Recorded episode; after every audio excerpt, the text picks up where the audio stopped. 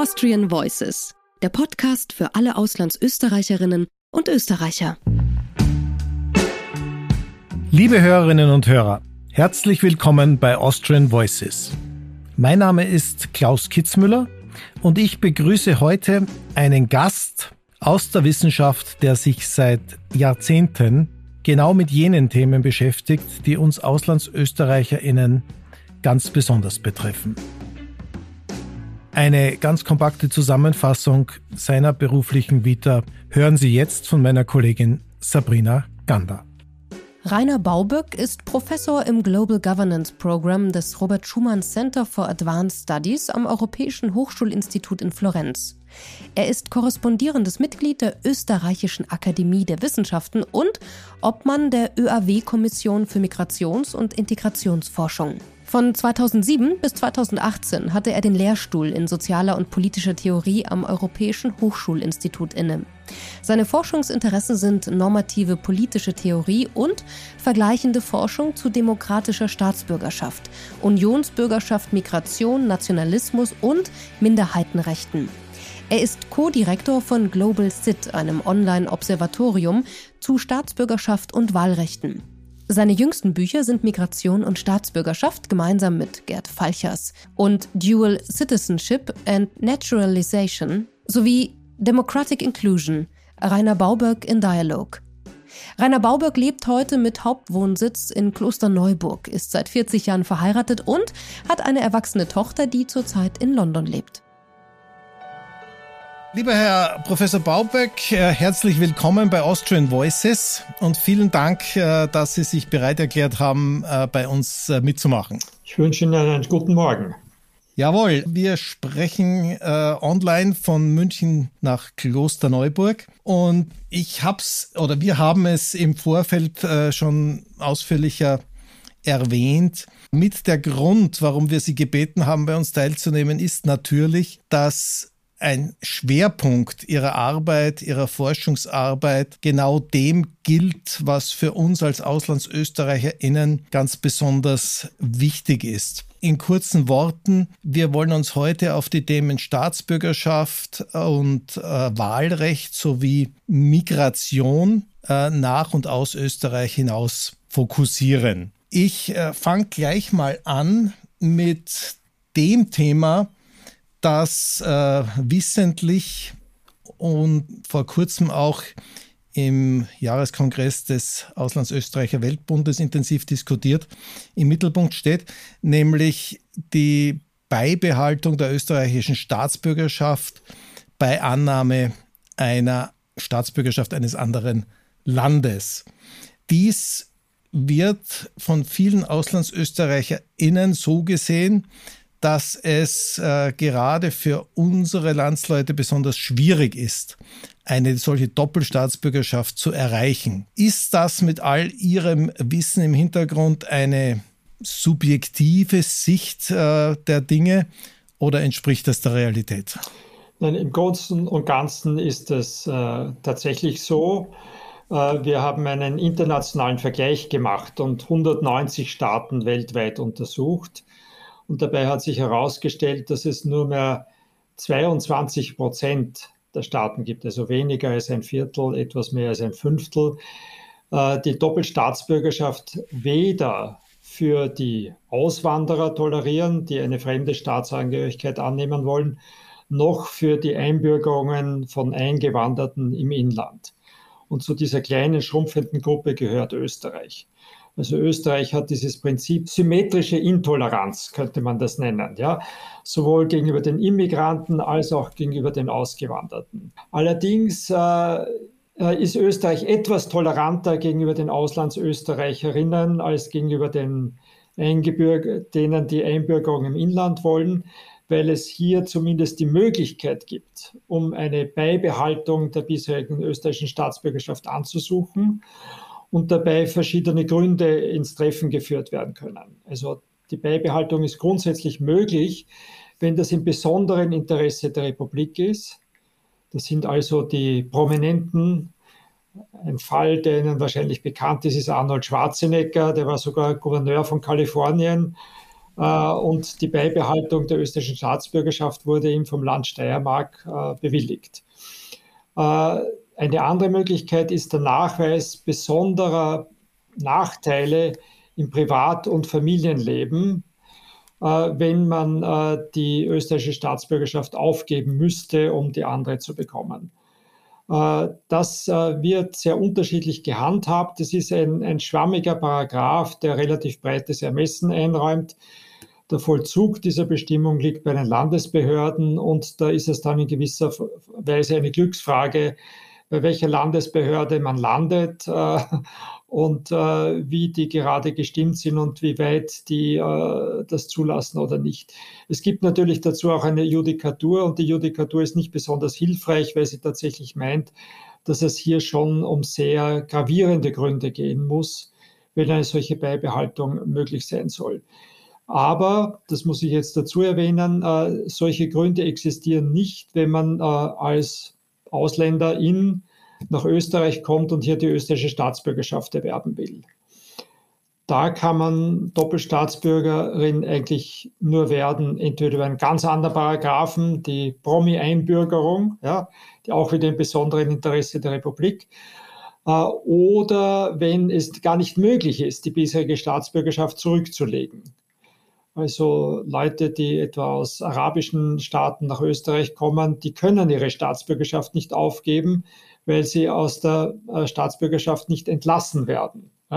Und in dem Fall muss natürlich Österreich auch zwangsläufig hinnehmen, dass das keine Blockade für die Einbürgerung sein kann und dann ist Doppelstaatsbürgerschaft möglich.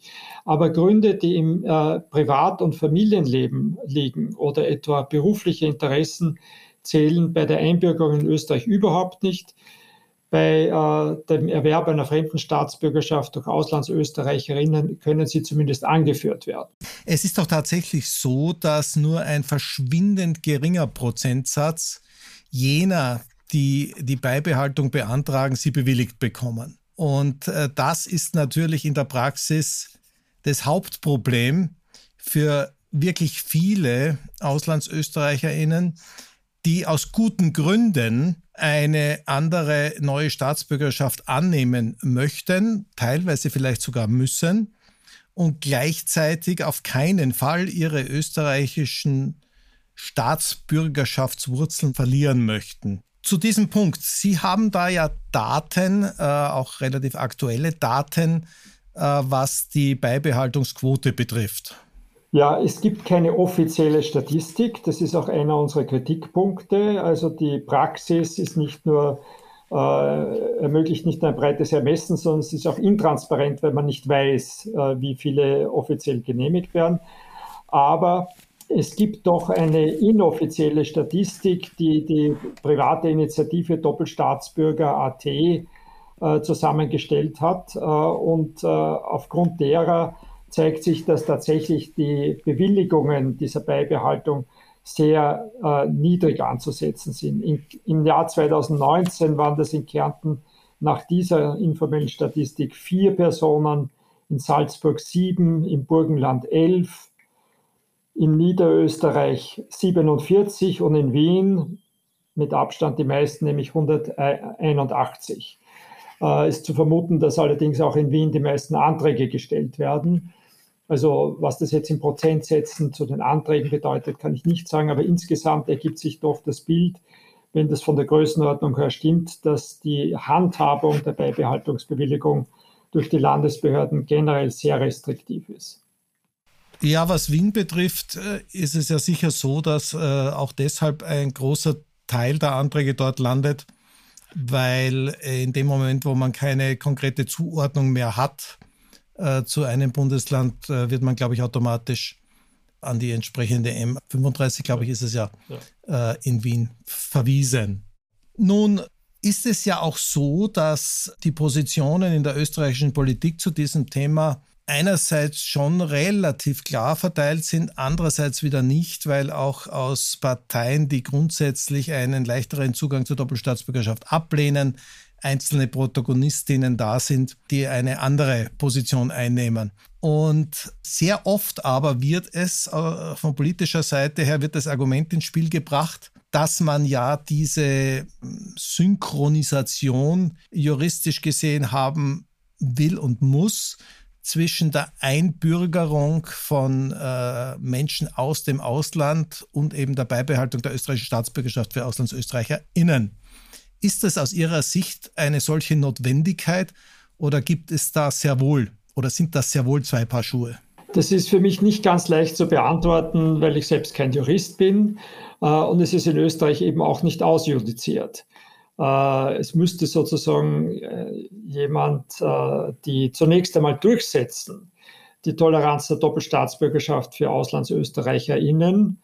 Und dann würde man sehen, ob das Verfassungsgericht der Meinung ist, dass unter Auslegung eines sehr breiten Gleichheitsgrundsatzes in der österreichischen Verfassung dann analog auch die Doppelstaatsbürgerschaft bei Einbürgerungen in Österreich akzeptiert werden muss. Das ist nicht so eindeutig, weil der Unterschied ist natürlich, die Auslandsösterreicherinnen sind bereits Staatsbürger, äh, während die anderen, äh, die Einwanderer erst Staatsbürger werden wollen. Und ob es da sozusagen einen Gleichheitsgrundsatz gibt, dass die Bedingungen dieselben sein müssen bei einem Wechsel der Staatsbürgerschaft in beide Richtungen, äh, das ist äh, nicht offensichtlich. Ich bin Politikwissenschaftler, ich kann Ihnen was anderes zu dem Thema sagen, nämlich, dass es in anderen Staaten sehr wohl so gelaufen ist dass die Toleranz der Doppelstaatsbürgerschaft äh, initiiert wurde von sehr aktiven Lobbys, kann man sagen, oder Aktivistinnen der, der AuslandsbürgerInnen, äh, und das zur Folge hatte, dass dann bei der Beratung einer Gesetzesreform im Parlament die Mehrheit im Parlament der Meinung war, ja, wenn wir das für unsere Emigrantinnen machen, dann müssen wir das analog auch bei der Einbürgerung so handhaben und die Doppelstaatsbürgerschaft generell tolerieren. Äh, ein gutes Beispiel dafür ist Finnland. Äh, die Reform war, glaube ich, im Jahr 2003. Schweden hat schon 2001 reformiert und die Doppelstaatsbürgerschaft generell toleriert. Aber in Finnland gibt es eine besonders starke Organisation der Auslandsfinnen, ein eigenes Parlament, wie sie das nennen, der Auslandsfinnen, die auch wirklich gut mobilisieren kann und äh, stark vertreten ist in der finnischen Innenpolitik. Und äh, die haben das gesagt, das ist für uns ein unerträglicher Zustand, ja, dass wir äh, selbst in anderen Staaten der EU, wo wir unsere Freizügigkeit äh, ausnutzen, äh, dann dort nicht äh, die Staatsbürgerschaft erwerben können, ohne die finnische zu verlieren. Und äh, das hat gewirkt. Ja. Die Folge war allerdings eben, dass auch eine allgemeine Toleranz der Doppelstaatsbürgerschaft bei Einbürgerungen dann beschlossen wurde. Ganz ähnlich in anderen Fällen, also Norwegen, Dänemark, Luxemburg, das sind alle Staaten, die äh, seit 2000 äh, gewechselt haben von einem Regime wie dem österreichischen, wo Doppelstaatsbürgerschaft in beiden Richtungen nicht akzeptiert wurde, zu einer symmetrischen Toleranz der Doppelstaatsbürgerschaft.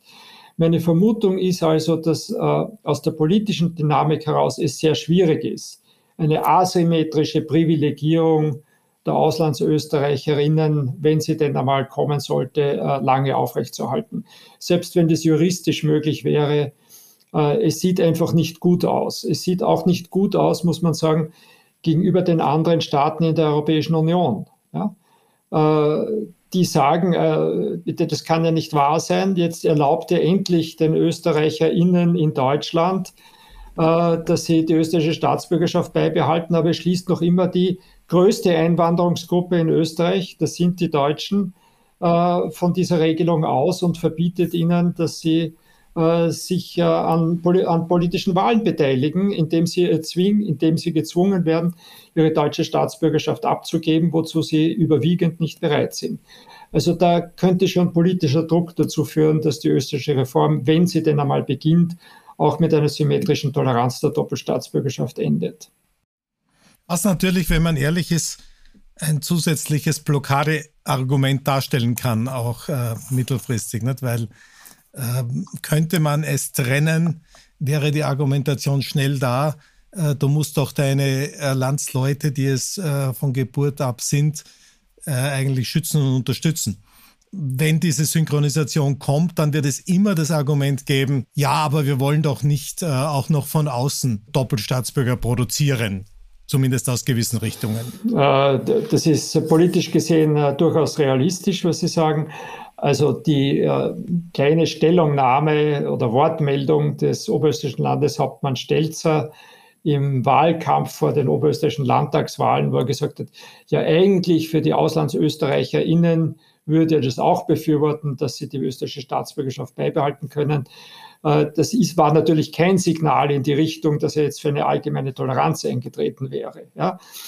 Äh, und ich vermute auch, dass in Österreich die wirklich große Hürde äh, bei der Einbürgerung liegt. Ja wo überwiegend das Meinungsbild herrscht, na, wir wollen doch bitte nicht österreichisch-türkische DoppelstaatsbürgerInnen haben, ja, die dann womöglich auch noch loyal zum Regime Erdogan stehen, stehen und die die AKP-Partei wählen. Äh, das ist das, was äh, die Debatte so schwierig macht, in meiner Einschätzung. Allerdings muss man sagen, eben die größte Gruppe der Einwanderer in Österreich sind die Deutschen. Ja? Und, und nicht mehr die Türken. Ja? Und in der Europäischen Union gibt es eine ganz andere Dynamik.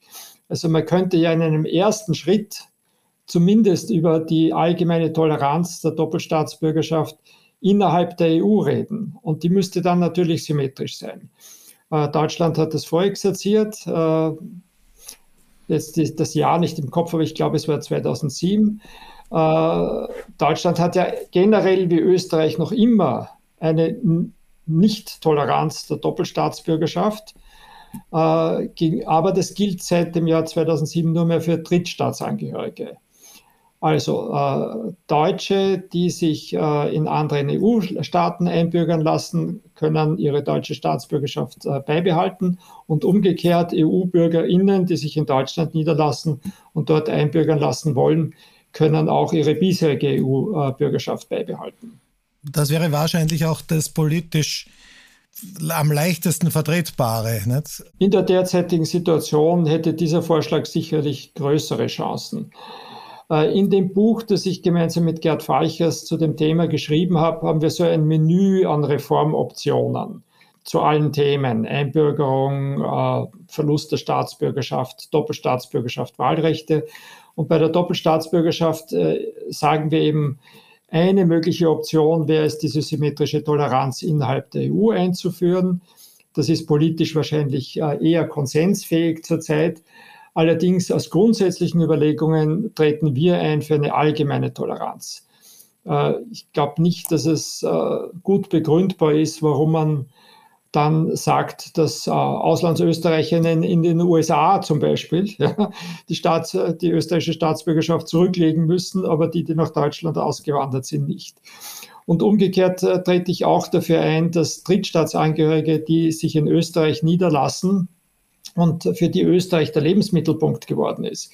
Und vor allem die zweite Generation, die in Österreich aufgewachsen ist und im Unterschied zu Deutschland, weil es in Österreich kein Jus Soli gibt, mit äh, der Fremdenstaatsbürgerschaft aufwächst und sich erst einbürgern muss, die müssen ebenfalls äh, eine ererbte Herkunftsstaatsbürgerschaft ihrer Eltern aufgeben, bevor sie Österreicherinnen werden können. Dadurch gibt es einen sehr hohen Prozentsatz der zweiten Generation, die auch noch mit Volljährigkeit von der österreichischen Staatsbürgerschaft und damit vom Wahlrecht ausgeschlossen sind.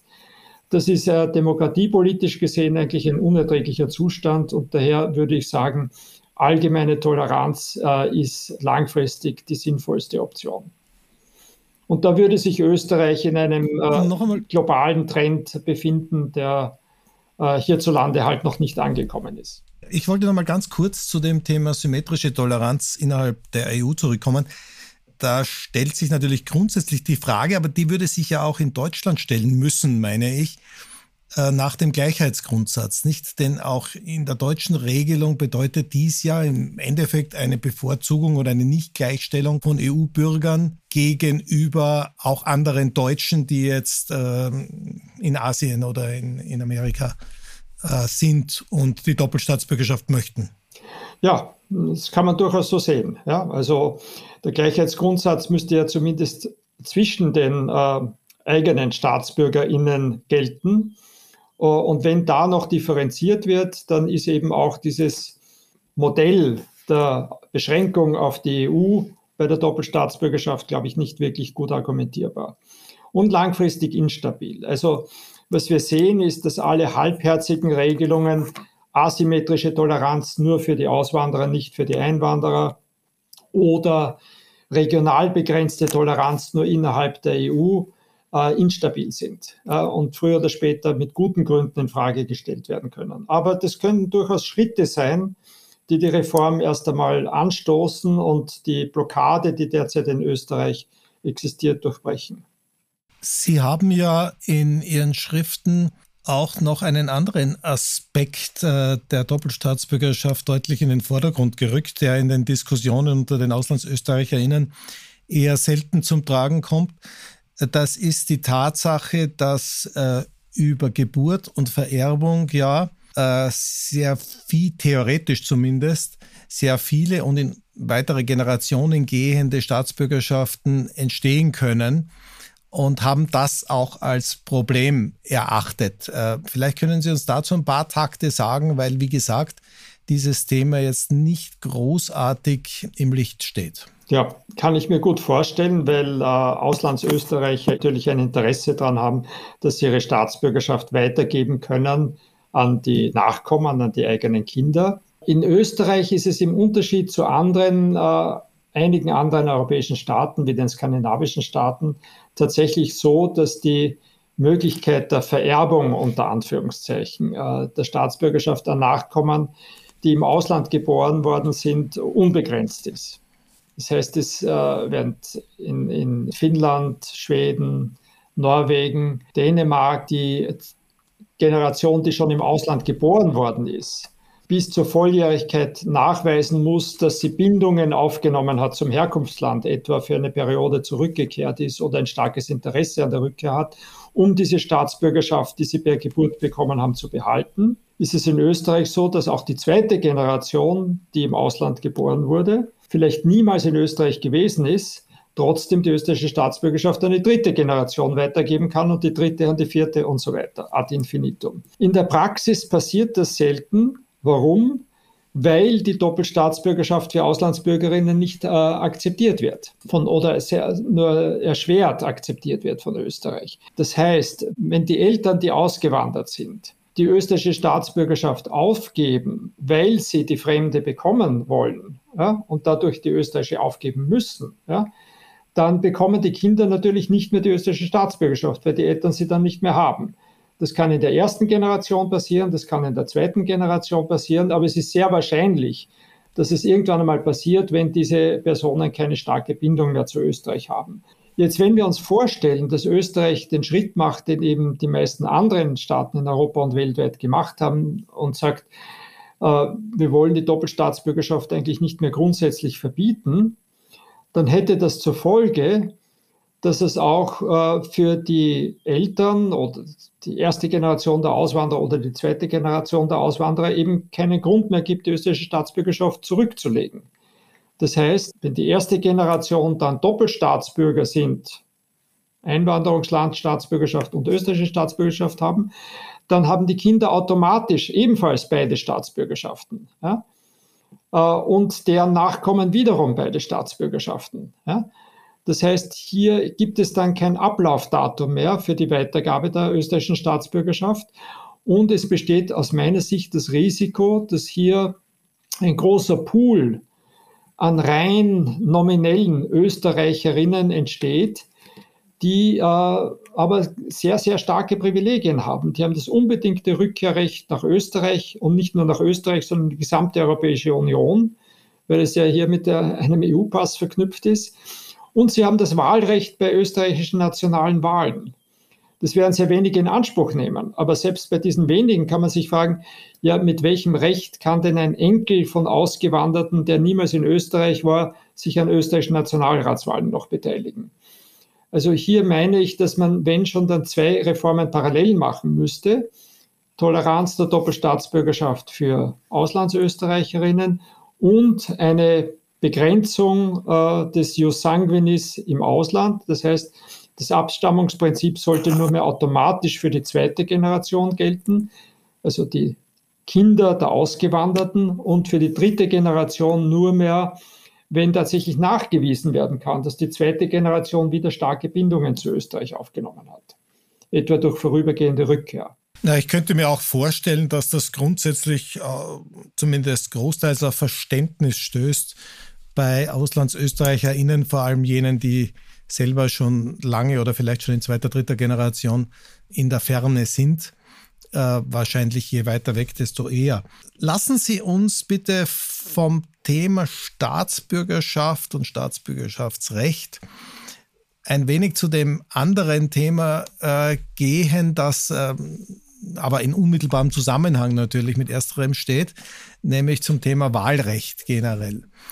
Sie hatten es äh, schon angeschnitten, in der Europäischen Union gibt es ja die Situation, trotz vieler Staats Doppelstaatsbürgerschaften, dass es grundsätzlich in den allermeisten Ländern ja EU-Bürgern, die im EU-Ausland, aus dem EU-Ausland kommen und in einem anderen EU-Land leben, nicht möglich ist, an nationalen Wahlen teilzunehmen. Äh, sehr oft äh, kann man an regionalen oder kommunalen Wahlen teilnehmen. In Österreich im Übrigen nur beschränkt, nur in bestimmten Bundesländern. Dazu kommen wir vielleicht auch noch kurz. Aber an nationalen Wahlen äh, ist es kaum womöglich. Diese Situation ist zumindest für mich erstmal in einer EU des 21. Jahrhunderts, äh, Stand äh, 2022, schon fast ein Anachronismus, des, denn ähm, sie widerspricht ja eigentlich äh, dem Gedanken einer zusammenwachsenden Union, dass Menschen, die aus EU-Ländern kommen, in einem anderen EU-Land leben, Steuern zahlen, beteiligt sind, kein Wahlrecht haben, erscheint doch etwas rückständig. Was ist da Ihre Position dazu? Ja, das ist eine sehr interessante Frage. Wir haben dazu auf unserem Citizenship Observatorium auch einmal eine Debatte geführt, die durchaus kontroversiell war. Äh, der Wunsch nach äh, einem nationalen Wahlrecht für EU-Bürgerinnen, die sich in anderen EU-Staaten niedergelassen haben, ist aus meiner Sicht sehr verständlich. Äh, man muss allerdings immer die Frage stellen, es gibt ja zwei Möglichkeiten, dieses nationale Wahlrecht zu erhalten. Die eine ist über eine Entkoppelung des Wahlrechts von der Staatsbürgerschaft des Mitgliedstaates. Und das andere ist die Möglichkeit Einbürgerung in diesen Mitgliedstaat. Also wenn äh, jemand aus Deutschland nach Österreich kommt, hier 10, 15 Jahre gelebt hat, äh, sich wirklich äh, heimisch fühlt und sich politisch beteiligen will, dann ist in meinen Augen die entscheidende Frage, warum sollte dieser Mensch nicht die österreichische Staatsbürgerschaft annehmen? Äh, die Antwort, die derzeit äh, darauf gegeben wird, führt zurück zu dem, was wir vorher diskutiert haben. Die Antwort lautet, weil er dafür die deutsche Staatsbürgerschaft aufgeben müsste. Wenn das nicht mehr der Fall wäre, wenn Doppelstaatsbürgerschaft toleriert würde, dann sehen wir, dazu gibt es auch eine Umfrage, die wir im ein Kollege von mir im, im, im Jänner des letzten Jahres in Wien organisiert hat, ein sehr, sehr starkes Interesse an der Einbürgerung, auch unter den mobilen EU-Bürgern, die sich hier dauerhaft niedergelassen haben. Also der Weg zum Wahlrecht über die Einbürgerung ist ein realistischer, wenn die Doppelstaatsbürgerschaft toleriert wird und wenn die anderen Einbürgerungsvoraussetzungen, die in Österreich ja noch dazukommen, nicht allzu hohe Hürden bilden. Man könnte ja auch den Umkehrschluss äh, anwenden und sagen, wenn, das, wenn es ein EU-Wahlrecht gäbe, ja. äh, das unter bestimmten Bedingungen EU-Bürgern nationale Wahlen ermöglicht, dann könnte man sich auch das Doppelstaatsbürgerschaftsthema sparen. Äh, plakativ ausgedrückt. So kann, so kann man es auch sehen, aber das Argument, das Sie selbst gebracht haben, die EU-Bürgerinnen haben do, zahlen doch Steuern, haben sich niedergelassen und so weiter. Das gilt ja nicht nur für EU-Bürgerinnen, das gilt ja in gleicher Weise für Drittstaatsangehörige. Also wenn man jetzt äh, das Wahlrecht auf nationaler Ebene von der Staatsangehörigkeit entkoppelt für die EU-Bürgerinnen, dann stellt sich wieder die Frage, warum, mit welchen Gründen gilt das denn nur für die EU-Bürgerinnen und nicht für die Einwanderer aus anderen Staaten? Der Unterschied zwischen diesen beiden Gruppen ist sehr oft, dass die Drittstaatsangehörigen sehr viel stärker niedergelassen sind als die EU-Bürgerinnen, weil die EU-Bürgerinnen diese Freizügigkeit haben, die den Drittstaatsangehörigen fehlt. Das heißt, EU-Bürgerinnen haben unter Umständen weniger äh, stabile Bindungen zu dem Aufnahmestaat als die äh, Eingewanderten aus anderen Staaten, die sehr, sehr lange schon dort niedergelassen sind und völlig zu Hause sind. Also die Ungleichbehandlung in dieser Hinsicht, dass man sagt, äh, die einen bekommen es, weil sie bei der EU dabei sind und die anderen kriegen es nicht, weil sie nicht bei der EU dabei sind, ist aus der Binnensicht der Demokratie, der, des Aufnahmestaates, glaube ich, nicht gut vertretbar. Wenn man dann schon entkoppelt, dann müsste man eigentlich so etwas machen wie das neuseeländische Modell, äh, wo alle, die äh, einen rechtmäßigen Aufenthalt über bestimmte Zeit haben, äh, automatisch das Wahlrecht haben, unabhängig von der Staatsangehörigkeit, die sie haben. Dazu muss ich aber sagen, das neuseeländische Modell ist weltweit ziemlich einzigartig. Es gibt nur fünf Staaten weltweit, die nationale Wahlrechte von der Staatsangehörigkeit abgekoppelt haben.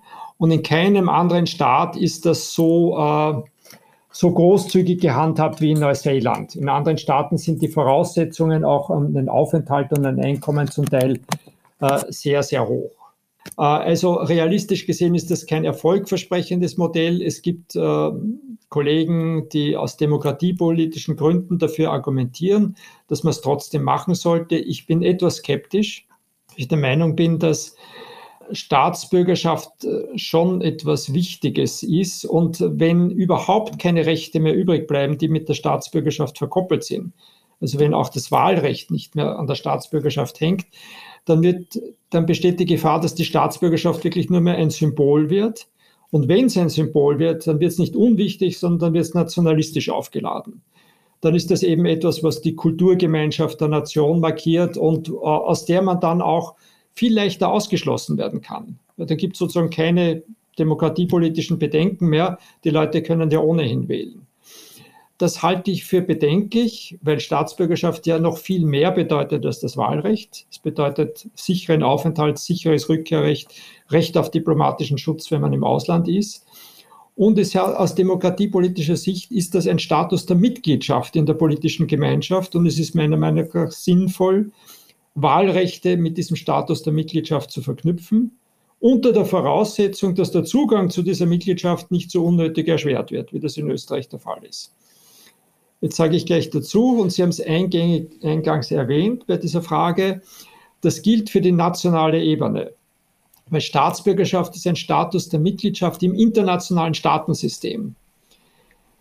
Ganz anders sieht das aus, wenn man sich äh, auf innerhalb des Staates jetzt hinunterbewegt auf die regionale oder auf die kommunale Ebene.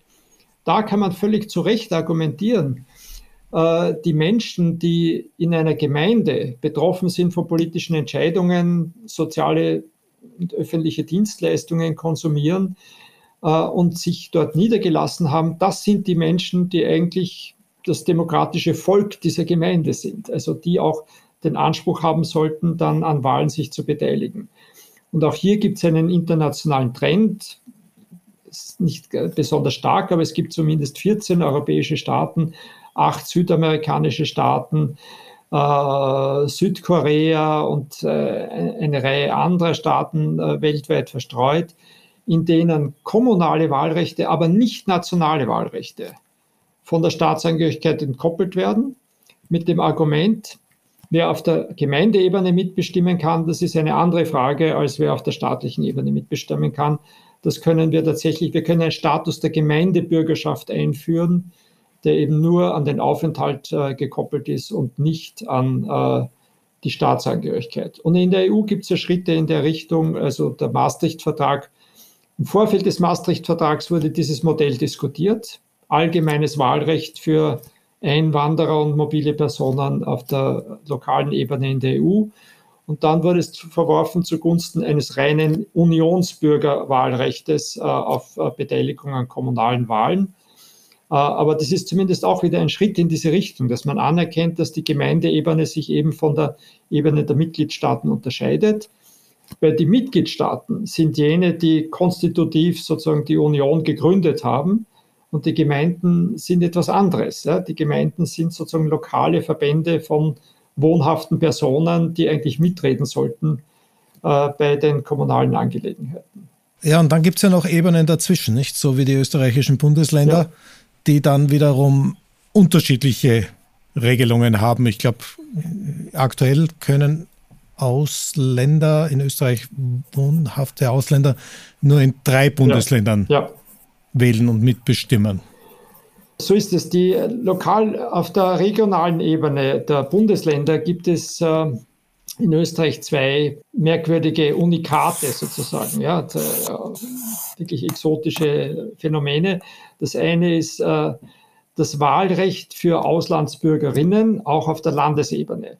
Das ist unüblich. In der Regel wird die Landesebene, die Provinzen, die Kantone, die Bundesländer eben in Österreich so interpretiert wie die Gemeinde. Wenn man dort den Wohnsitz begründet, dann ist man wahlberechtigt und wenn man von dort wegzieht, verliert man die Wahlberechtigung. In Österreich sind es Niederösterreich, Tirol. Ich müsste jetzt nachschauen. Ich glaube, das dritte ist das Burgenland, aber zitieren Sie mich nicht. ich müsste das nochmal nachschlagen die äh, auch die Wahlbeteiligung bei Landtagswahlen erlauben für Auslandsösterreicherinnen, die einen vorigen Wohnsitz äh, in diesen Bundesländern äh, gehabt haben. Gleichzeitig können bei den Landtagswahlen äh, in Österreich nirgendwo sich äh, Nicht-Staatsangehörige beteiligen und das gilt auch für die EU-Bürgerinnen. Äh, das führt zu diesem zweiten Unikum, das ist Wien Wien ist gleichzeitig eine Gemeinde und ein Land. Also der Wiener Gemeinderat ist gleichzeitig der Wiener Landtag.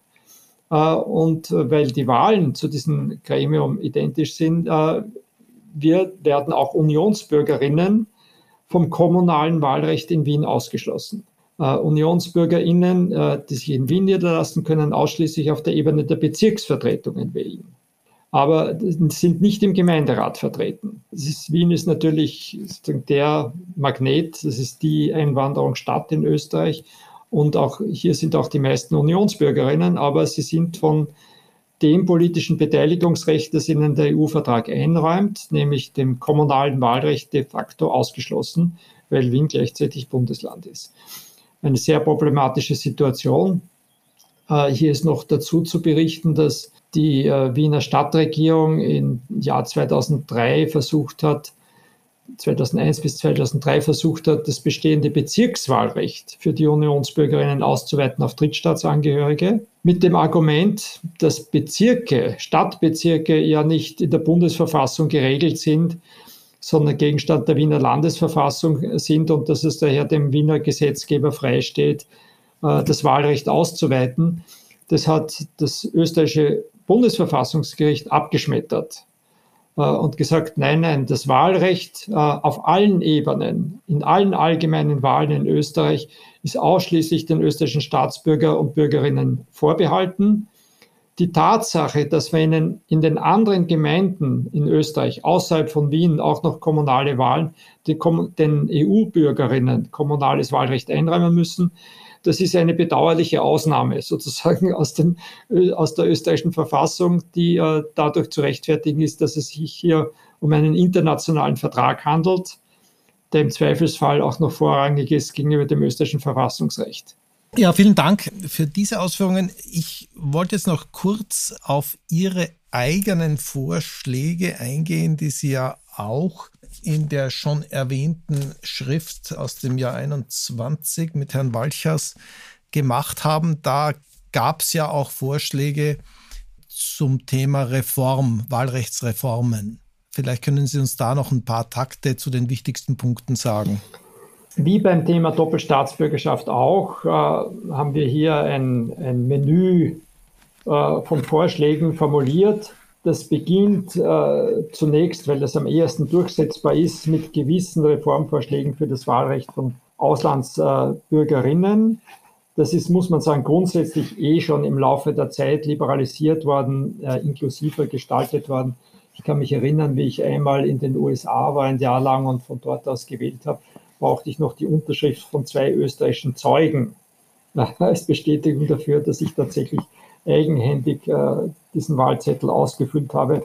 Heute ist es eine einfache Briefwahl und daher nicht mehr äh, so, äh, so schwierig auszuüben.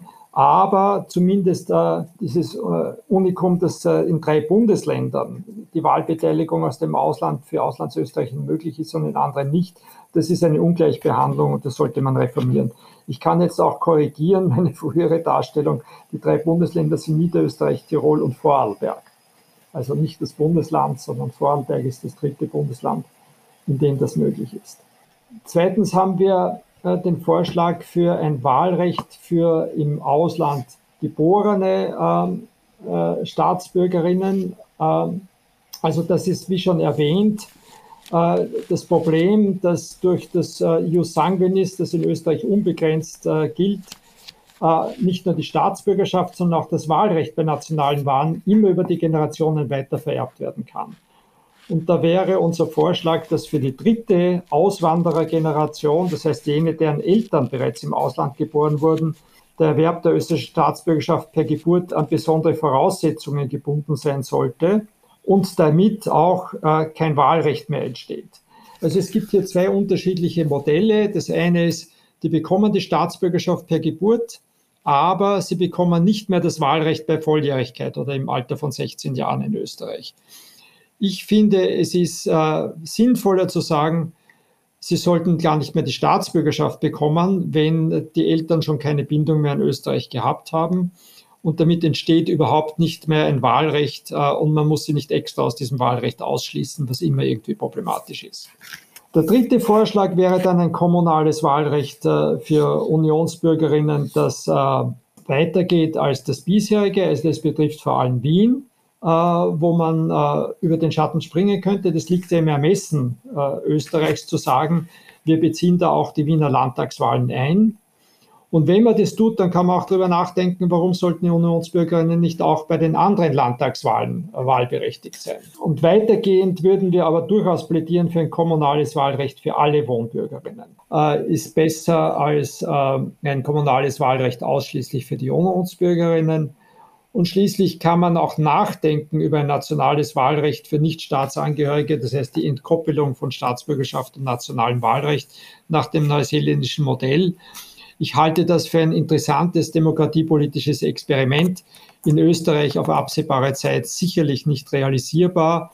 Aber es gibt bei allen Wahlen in Österreich eine zivilgesellschaftliche Initiative, die sogenannte Pass-Egal-Wahl, die von einer Organisation SOS Mitmensch organisiert wird, die äh, schon ein bisschen mehr symbolische Bedeutung hat, wo sozusagen signalisiert wird, hier gibt es Menschen, die sich hier niedergelassen haben, die bei der Wahl ausgeschlossen sind. Äh, bei der letzten nationalen Wahl, das war die zum Bundespräsidenten, äh, betrifft der Wahlrechtsausschluss in der Gruppe der altersgemäß wahlberechtigten Bevölkerung, also der über 18, 16 Jahren, schon 18 Prozent. Ja?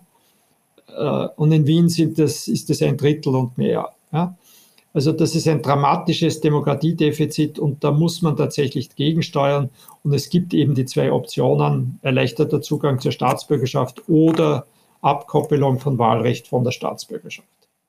Sehr gut, vielen Dank äh, für die Darstellung dieser Vorschläge.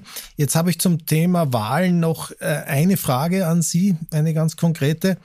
Wir wissen ja, dass die Wahlbeteiligung von AuslandsösterreicherInnen jenseits von Zugangsmodalitäten, Schwierigkeiten etc. bis heute vergleichsweise gering ist. Das liegt schon daran, dass äh, noch immer, wenn auch mit leicht steigenden Quoten, äh, vergleichsweise wenige Auslandsösterreicherinnen sich registriert haben äh, für die jeweiligen Wahlen beziehungsweise generell registriert haben.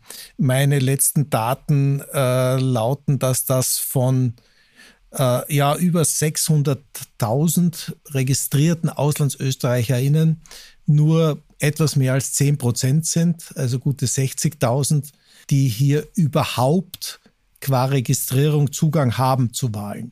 Liegt das primär aus Ihrer Sicht an den Auslandsösterreicherinnen selbst oder liegt das auch an der Kommunikation des Staates äh, um verstärkt auf die Möglichkeit, ja eigentlich ja auf die Verpflichtung äh, aufmerksam zu machen, als Staatsbürger sich auch an Wahlen zu beteiligen. Die Verhältnisse sind so, wie Sie sie dargestellt haben. Es gibt äh, circa 61.000 registrierte, wahlberechtigte Auslandsösterreicherinnen. Äh, war auch jetzt bei der Bundespräsidentschaftswahl so. Das sind äh, 10 Prozent von den geschätzten äh, möglicherweise wahlberechtigten äh, Auslandsösterreicherinnen und es ist ein Prozent von allen Wahlberechtigten, äh, also die im Inland lebenden mitgerechnet, weil das eben circa 6,3 Millionen sind, weniger als ein Prozent. Das ist eine sehr geringe Zahl. Allerdings, das ist ein Phänomen, das international durchaus vergleichbar ist. Es gibt in den meisten Staaten, die das Wahlrecht für ihre Auslandsbürgerinnen eingeführt haben, eine sehr geringe Wahlbeteiligung. Und das muss man jetzt nicht unbedingt bedauern. Also das hängt auch ein bisschen damit zusammen, wie großzügig die Staatsbürgerschaft im Ausland vergeben wird oder weiter behalten werden kann. Staaten, die sehr, sehr viele Auslandsbürgerinnen haben, bei denen ist es zu vermuten, dass viele von denen eben tatsächlich äh, relativ schwache politische Bindungen ans Herkunftsland haben, sich primär in ihrem Aufland, im Land ihres Wohnsitzes zu Hause fühlen und vielleicht dort hoffentlich äh, an dem politischen Geschehen äh, stärker beteiligen wollen. Es gibt also so etwas wie eine Selbstselektion der politisch Interessierten schon bei der Registrierung. Das ist der entscheidende Schritt. Wer sich registrieren lässt, bei dem ist es immerhin wahrscheinlicher, dass er oder sie dann auch äh, das Wahlrecht tatsächlich ausüben will. Die Registrierung in Österreich ist nicht besonders schwierig. Also in Österreich gibt es diese Regel, dass man sich äh, einmal registriert und das gilt dann für zehn Jahre und kann weiter erneuert werden. Uh, ursprünglich war uh, angedacht, als die Wahlberechtigung der Auslandsösterreicherinnen im Jahr 1990 eingeführt wurde, uh, auch ein Modell, dass das Wahlrecht auslaufen könnte nach zehn Jahren. Mit dem Argument, wer schon länger als zehn Jahre im Ausland ist, der hat vielleicht nicht mehr so wirklich das politische Geschehen verfolgt und sollte nicht mehr wahlberechtigt sein. Und man hat von dem Abstand genommen und hat gesagt, nein, Wahlrecht bleibt an die Staatsbürgerschaft und nur an diese geknüpft. Aber man kann zumindest den kleinen aktiven Schritt verlangen, dass nach zehn Jahren die Registrierung im Wählerregister erneuert werden muss. Äh, hängt ja auch damit zusammen, dass Menschen umziehen und äh, vielleicht dann irgendwo anders zu Hause sind. Also in der Hinsicht halte ich die österreichische Regel für durchaus äh, brauchbar. Natürlich könnte man mehr tun, um die Wahlbeteiligung zu fördern. Ich glaube, dass das aber auch eine Aufgabe der Zivilgesellschaft ist, also auch der Organisationen wie des Weltbundes äh, und anderer, die äh, Auslandsösterreicherinnen betreuen und ihre Interessen vertreten, eben dafür zu sorgen, dass die Wahlbeteiligung stärker wird. Es gibt einige wenige Staaten, weil Sie die Verpflichtung zu wählen angesprochen haben auf der Welt, in denen es Wahlpflicht gibt und wo diese Wahlpflicht sogar auf die Auslandsbürgerinnen ausgedehnt wird. Also Australien und Brasilien gehören da zum Beispiel dazu.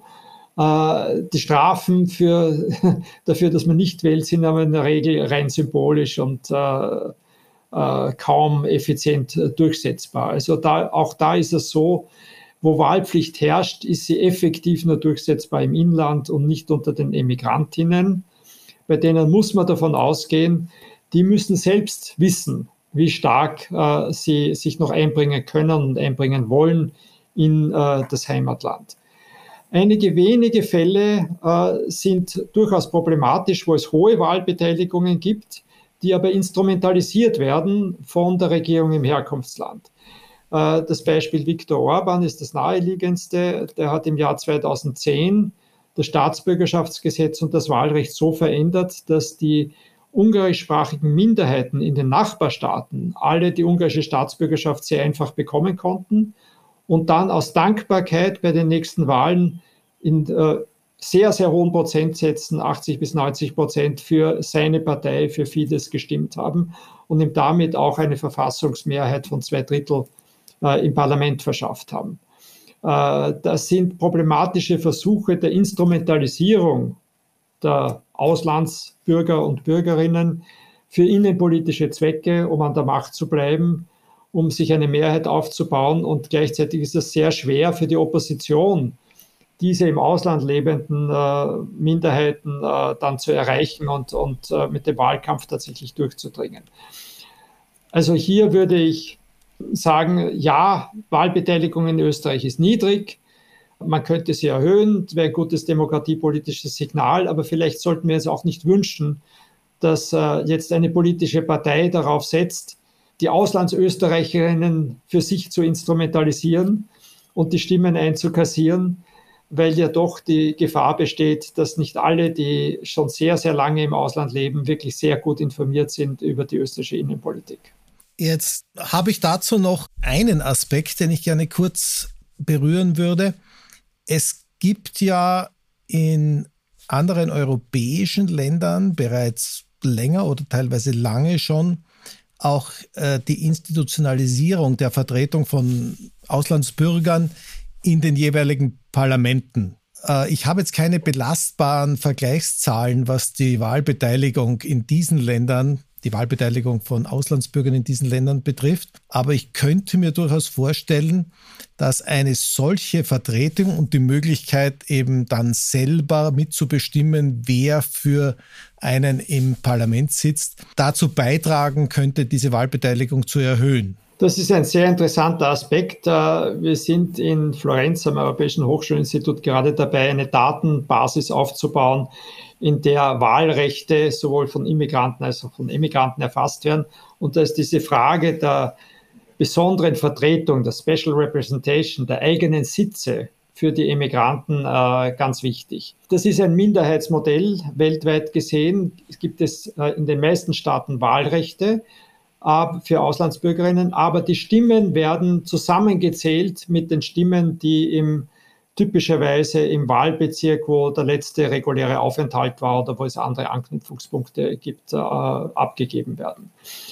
Andere Staaten wie Italien, Frankreich, äh, Kroatien, Rumänien, äh, Portugal, es gibt noch mehr, haben ein anderes Modell gewählt, das in Österreich im Jahr 1990 übrigens auch diskutiert wurde, nämlich äh, eigene Wahlkreise einzurichten für die Auslandsbürgerinnen äh, und damit auch das Mandat im Parlament, den Sitz im Parlament sozusagen für die zu reservieren. Ja. Äh, das hat zwei Effekte.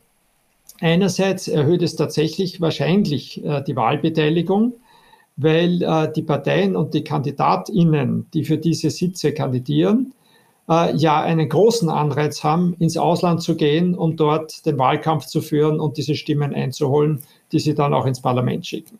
Zweitens kann aber diese Einrichtung der besonderen reservierten Sitze auch einen ganz anderen Effekt haben, nämlich das Gewicht der Diaspora zu verringern. Ja?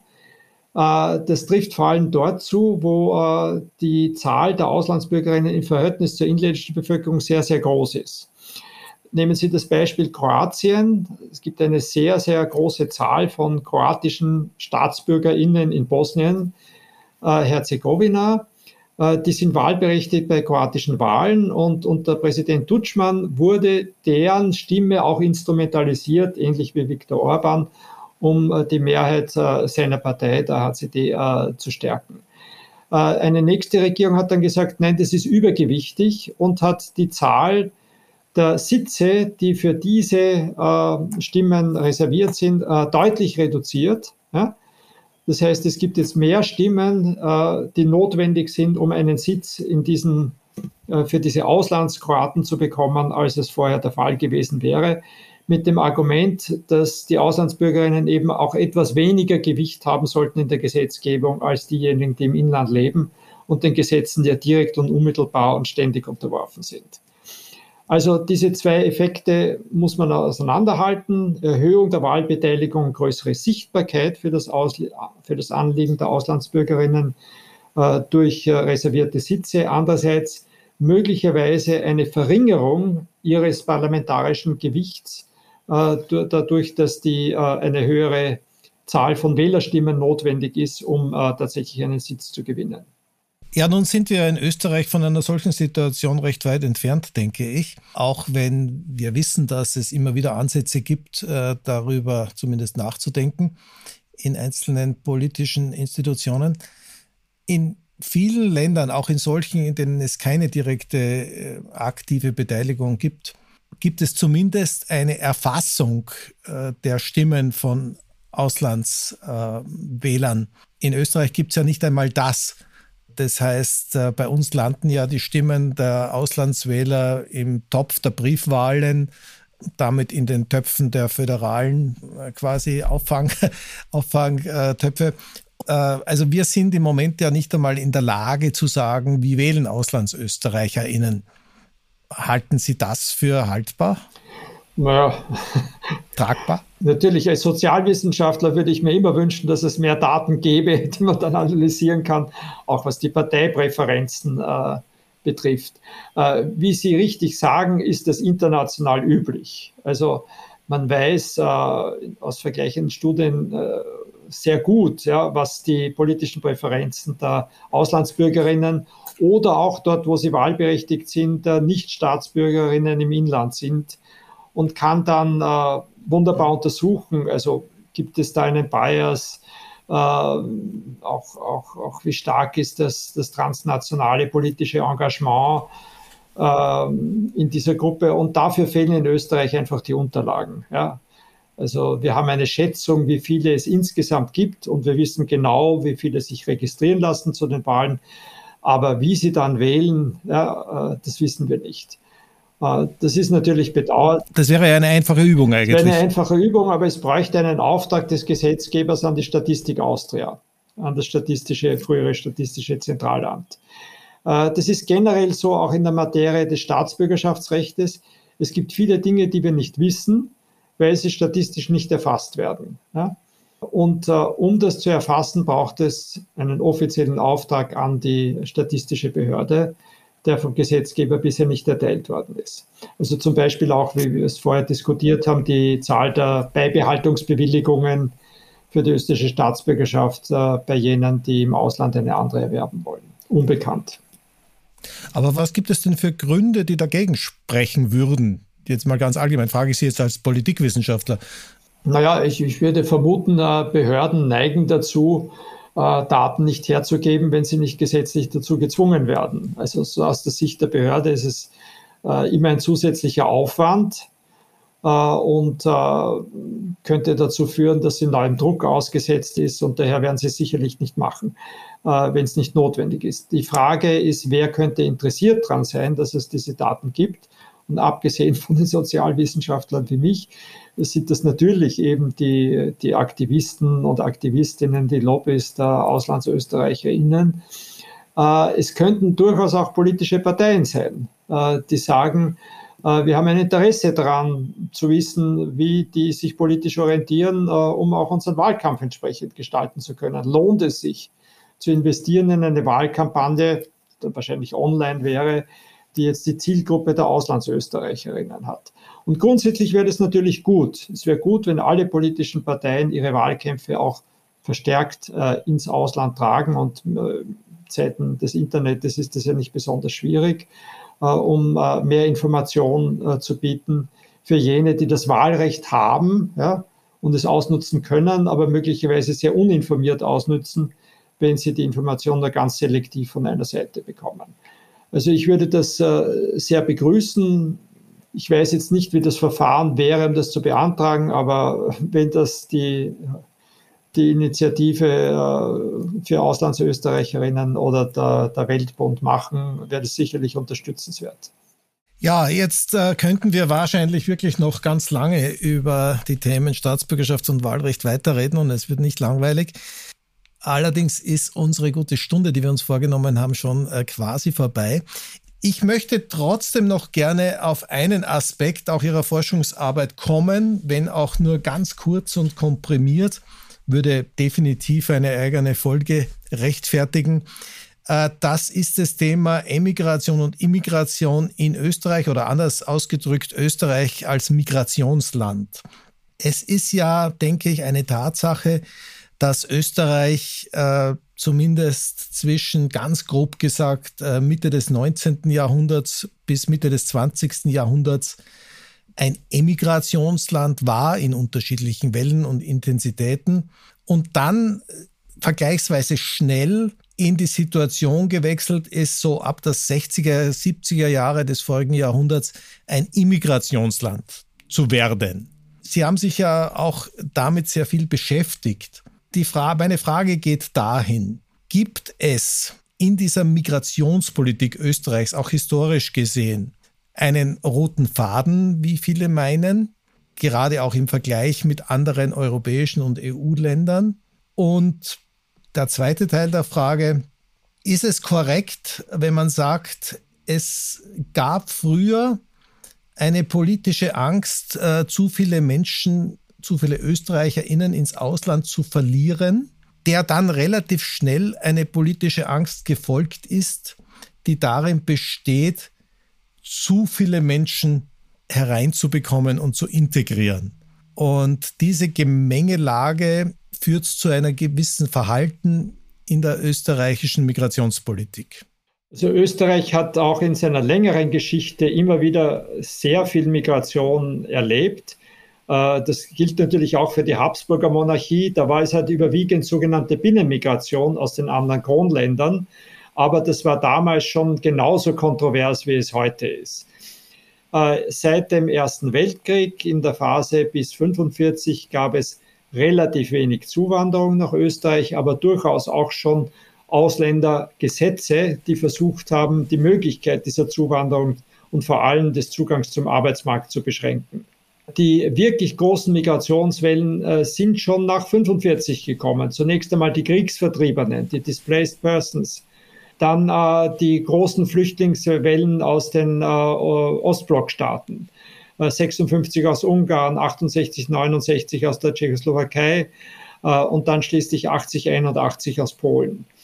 Äh, also schon vor dem Fall des eigenen, äh, Eisernen Vorhangs gab es die Situation, dass Österreich ein Zufluchtsland war, aber überwiegend davon ausgegangen ist, dass diese Leute im Transit sind und dann andere Zielländer haben, in die sie weitergehen. Die Auswanderung aus Österreich war äh, traditionell sehr stark. Bis äh, in die 60er Jahre war das auch überwiegend so, dass Arbeitskräfte aus Österreich mehr ausgewandert sind, als hereingekommen sind.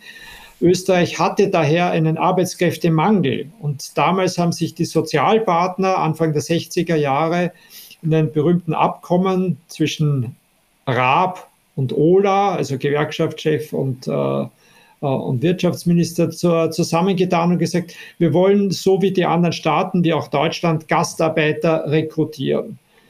Diese Gastarbeiterrekrutierung hat sozusagen die erste organisierte Einwanderungswelle in Österreich gebracht damals von der Illusion geprägt, dass die alle wieder zurückgehen. Und das hat natürlich, wie wir wissen, zu dauerhaften Aufenthalt und Familienzusammenführung geführt und damit zur ersten äh, permanenten Einwanderung von Arbeitsmigration von außerhalb äh, auch Europas.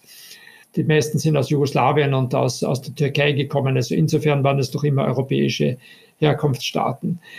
Was sich dramatisch geändert hat, war, wo der rote Faden sozusagen einmal abgerissen ist, wirklich. Das war der Fall des Eisernen Vorhangs äh, im Jahr 89 und die Öffnung der Grenzen 90, äh, wo Österreich auf einmal in einer völlig anderen geografischen und geopolitischen Situation war. Nicht mehr an der Peripherie, äh, am Rande äh, der westlichen Welt und äh, des Eisernen Vorhangs, sondern im Zentrum Europas äh, und hier kam es zu äh, viel, viel umfangreicheren Migrationsbewegungen, die zum Teil wieder Fluchtmigration waren, vor allem aus Jugoslawien, aber eben zunehmend auch Freizügigkeit und Arbeitsmigration durch die äh, Erweiterung der EU schon vor dem Beitritt der, der neuen Mitgliedstaaten im Jahr 2003 bis 2007 ist es zu vielen, vielen Migrationen aus diesem Raum gekommen. Österreich hat sich dadurch verwandelt in, von einem Auswanderungsland in ein Einwanderungsland. Das ist überall ein schwieriger Übergang. Äh, sehen wir auch etwa in den mitteleuropäischen Staaten, die ebenfalls traditionell in den mediterranen Staaten, wollte ich sagen, Spanien, Portugal äh, etc., die traditionell äh, Auswanderungsstaaten waren und Einwanderungsstaaten geworden sind. In Österreich gab es aber die besondere politische Konstellation, weil Sie mich als Politikwissenschaftler angesprochen haben, dass äh, sehr früh schon äh, in der Mitte der 80er Jahre, also schon vor dem Fall des Eisernen Vorhangs, eine rechtspopulistische Partei sehr, sehr stark geworden ist im politischen Spektrum, die Freiheitliche Partei Österreichs, die die Zentrumsparteien ÖVP, die Konservativen und SPÖ, die Sozialdemokraten vor sich hergetrieben hat in der Frage, wie man auf diese Tatsache der neuen Einwanderung reagieren soll. Die Wahrnehmung war, im Unterschied zur Gastarbeitermigration ist die Einwanderung jetzt nicht mehr gesteuert und nicht mehr steuerbar. Wir erleiden sie sozusagen mehr, als dass wir sie äh, selbstbewusst aussuchen können. Und das äh, wurde in ein populistisches Argument umgemünzt, dass wir endlich wieder die Kontrolle über unsere eigenen Grenzen, über unser Territorium, über unser Land erringen müssen. Das war insofern paradox, als Österreich ja gleichzeitig der große Profiteur war der Osterweiterung der EU und der Freizügigkeit, die damit einhergeht, äh, der Wirtschaftsaufschwung Österreichs, der Wandel Wiens von einer sehr, sage ich einmal, äh, äh, irgendwie fast tristen Stadt, die, die wenig kultureller Aufschwung hatte, bis hin zu dieser kosmopolitischen Metropole, die jetzt immer wieder in internationalen Rankings als, als die lebenswerteste Stadt weltweit aufscheint. Ja.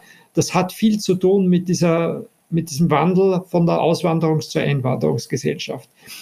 Was fehlt, ist die politische Affirmation, sozusagen das positive Selbstbild Österreichs als Einwanderungsgesellschaft.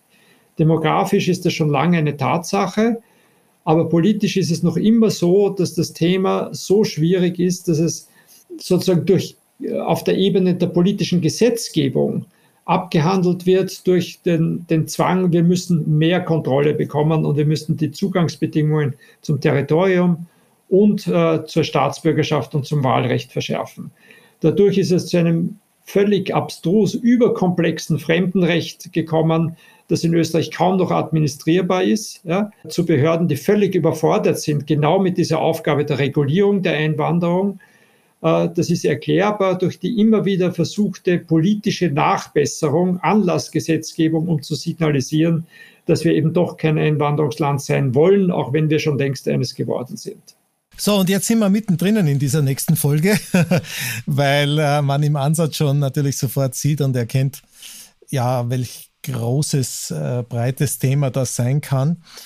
Ich würde Sie deshalb nur noch eines fragen und da gehe ich eher einen Schritt zurück, nämlich zu der Phase, in der Österreich ein Auswanderungsland war.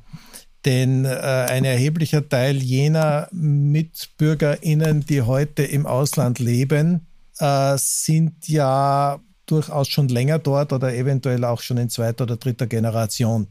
Je weiter weg, desto eher. In anderen Ländern konnte man und zum Teil kann man das heute noch verfolgen, dass es immer wieder Bestrebungen gab, Menschen auch zurückzuholen. Gab es das eigentlich jemals in Österreich. Also ich denke jetzt auch und gerade an die Zeit in den 50er, 60er Jahren, wo ja wirklich viele aus wirtschaftlichen Gründen ausgewandert sind und dann im Ausland ähm, sich weiterentwickelt haben, auch Karrieren gemacht haben etc. pp. Gab es da jemals so etwas wie den politischen Willen, solche Menschen zurückzuholen? Nicht allgemein und in der gesamten Breite der Auswanderung. Äh, es gibt in Österreich sicherlich aktuell Bemühungen, die besonders erfolgreichen Auslandsösterreicherinnen äh, zurückzuholen, also etwa Top-Wissenschaftler, denen dann in Österreich besonders gute Bedingungen geboten werden. Es gab allerdings in den, gerade in den 50er Jahren äh, keine Bemühungen, die äh, von den Nazis Vertriebenen aus Österreich, äh, aus dem Ausland wieder zurückzuholen. Das, das ist einer der Schandflecken, wenn man so will, in der österreichischen Geschichte, dass äh, auch mit der Wiederherstellung der Republik die Einladung zur Rückkehr an die intellektuelle Elite, die aus dem Land vertrieben wurde, in den Jahren 38 bis 45 äh, nicht erfolgt ist. Äh, das war auch ein, ein enormer Brain Drain, den Österreich erlitten hat äh, aufgrund dieser Tatsache und erklärt, warum äh, gerade die akademischen Institutionen in Österreich so lange auch wirklich zurückgeblieben sind hinter dem Standard, den sie in der Zwischenkriegszeit äh, hatten, wo äh, das, das Leuchttürme der Intellektualität weltweit waren. Das hat Österreich im Laufe der Zeit versucht wettzumachen teilweise auch durch zumindest äh, seit äh, der Waldheim-Affäre und Ende der 80er Jahre äh, Versuchen der Wiedergutmachung, der Einladung, auch des Bekenntnisses zur Verantwortung Österreichs an der, der, Vertreibung. Das ist allerdings so spät gekommen, dass wir halt jetzt nur unter ferner Liefen uns beteiligen können an diesem Wettbewerb um die großen Talente und das Anknüpfen an der österreichischen Herkunft äh, ist äh, dafür viele einfach nicht ausschlaggebend. Also auch äh, wenn Sie daran denken, Wissenschaftler und Wissenschaftlerinnen, die nach Österreich zurückgeholt worden sind, äh, mit äh, super Bedingungen, die werden äh, nicht in Österreich bleiben, weil sie österreichischer Herkunft sind, sondern die werden wieder abwandern, wenn ihnen anderswo in anderen Staaten noch bessere Bedingungen geboten werden. Äh, die orientieren sich daran, wo sie äh, und ihre Talente am produktivsten eingesetzt werden können. Die sind global mobil. Und in diesem Spiel der globalen Mobilität ist sozusagen das Rückholen der eigenen Leute, äh, ein, ein relativ schwaches, eine relativ schwache Spielkarte. Ja, ich glaube, da sind wir auch in einem anderen Thema tatsächlich dann drinnen. Und deshalb ist das jetzt äh, ein fast idealer Zeitpunkt, um mich äh, ganz herzlich zu bedanken bei Ihnen, lieber Herr Professor Bauböck. Äh, Sie haben uns heute als Sozial- und Politikwissenschaftler sehr viele Einblicke gegeben in äh, diese wissenschaftliche Sicht von Themen, die uns AuslandsösterreicherInnen bis heute stark tangieren und interessieren. Deshalb vielen herzlichen Dank für Ihre Zeit. Hat mich sehr gefreut, dass Sie sich diese nehmen für unsere Themen und ja, hoffentlich bis bald. Ich bedanke mich recht herzlich für die Einladung und vor allem für die klugen Fragen. Das ist immer sehr wichtig für ein Interview, dass auch die Fragen gut informiert sind. Vielen Dank. Dies, liebe Hörerinnen und Hörer, war die 15. Folge von Austrian Voices. Danke fürs Zuhören und falls Sie es noch nicht getan haben, abonnieren Sie diesen Podcast doch bitte, dann versäumen Sie keine Folge mehr. Nochmals herzlichen Dank und bis zum nächsten Mal.